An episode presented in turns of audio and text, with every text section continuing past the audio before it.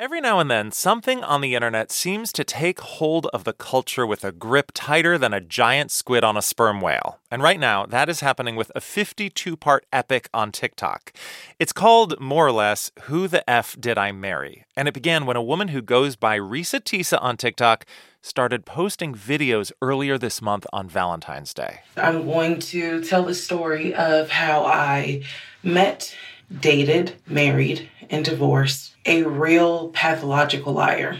The saga now has tens of millions of views. People have held watch parties. And in case you don't have eight hours to consume the whole thing, we've invited the hosts of the Slate podcast, ICYMI, in case you missed it, to explain this cultural phenomenon. Rachelle Hampton and Candice Lim, thanks for being here. Hello. Hi. Thank you for having us. I'm so glad you're here because the tagline of your podcast is We're online, so you don't have to be. And I will be frank that I do not intend to watch all 52 videos. I don't have eight hours to spare. So I realize this is like asking you both to sum up the Iliad in a few minutes, but can you give us mm-hmm. like the extreme Cliff Notes version of what this saga actually is? I can. I have been practicing for this moment. Hit it, Rachelle. Um, so Reesa Teesa met a man right at the beginning of March 2020.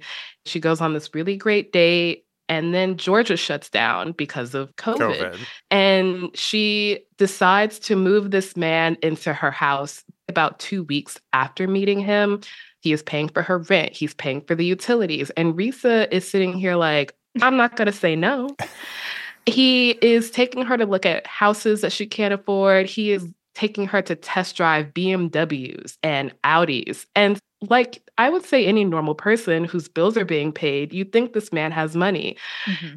Except all of the gifts he keeps trying to give her keep falling through. I'm talking about three house deals, a BMW, a trip to London. And at some point, Reesa starts thinking, what's going on? Mm-hmm. And she discovers that this man has been doing this for years. I'm going to jump he... in here and say this is all mm. alleged. This is not oh, independently oh, fact checked. This is what Reesa Teesa claims on TikTok happened, and TikTok does not necessarily have the fact checking standards of NPR.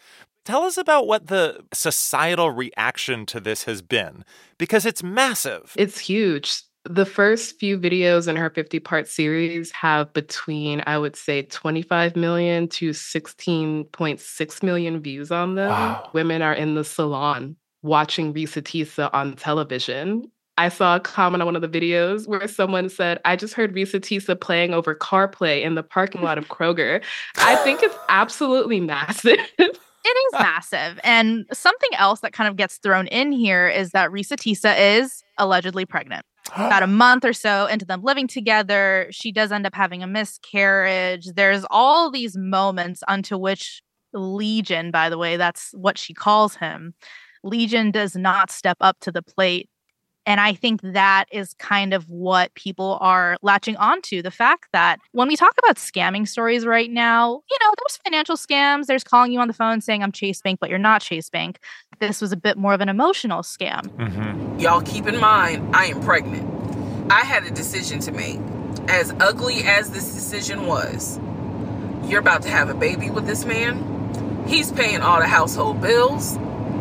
Let him get out of the lie you're both podcasters. You know, Americans love true crime stories. Yes. You know, way back when it was Serial season one. And then there was this viral Twitter thread in 2015 that was made into a movie called Zola in 2021. Yes. Unlike other long narrative sagas that have taken hold in the culture, this one's on TikTok, which is not really known for long form storytelling. You know, it's more known for short, quippy videos, funny dances, memes Candice, is this an evolution for the platform, do you think? I think so. I think what really differentiates Reesa Teesa's playlist of TikToks from like true crime documentaries on Netflix is that with those true crime documentaries, you usually know how it ends. You can like Google it. Hmm. I think what Reesa Teesa did, whether subconsciously or not, she kind of doled these out in little drops she's actually very good at cliffhangers. I really have to give her up for that. There she's a great writers- storyteller. The conversation went like this May I please speak with Barbara?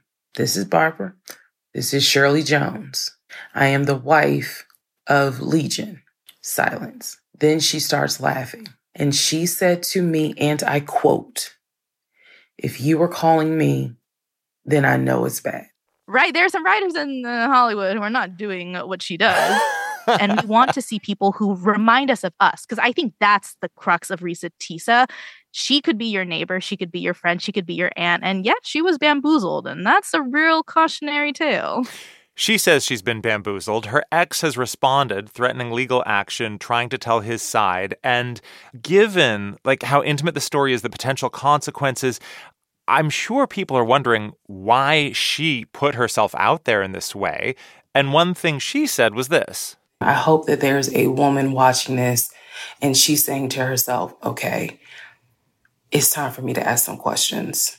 What do you to make of that? I mean, watching this eight hour saga is the experience of watching someone come to grips with trauma, basically. Mm-hmm. By the end of the eight hours, you can see the toll that this has on her. And I we do audio. We know what speaking for eight hours actually entails.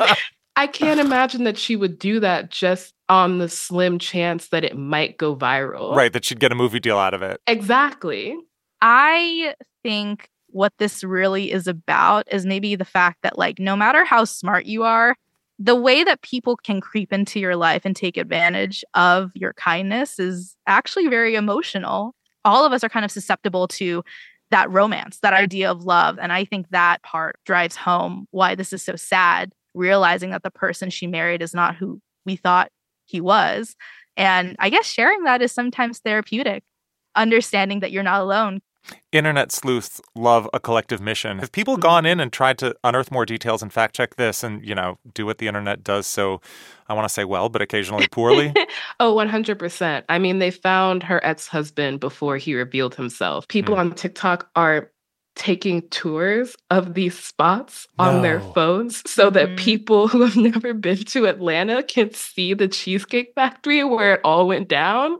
Whoa. It's like the Reesa Teesa verse. Exactly. Yes. yes. yes. You know what strikes me about this is if this were a Netflix series or a podcast, there would be dramatic music behind it, and she carries mm-hmm. it even without the dramatic music. Yeah. Yes, it's incredible. Her very last video in this series, she does add a little bit of music under it, and I was kind of just like, Reesa, you didn't need that. You, you don't even need, need the wrap up music. Ah. Let's get some dramatic music to end this. Rachelle Hampton and Candice Lim are co hosts of Slate's podcast. In case you missed it, thank you so much for telling us about this viral TikTok series, Who the F Did I Marry? It's been great talking to you. You too. This was great.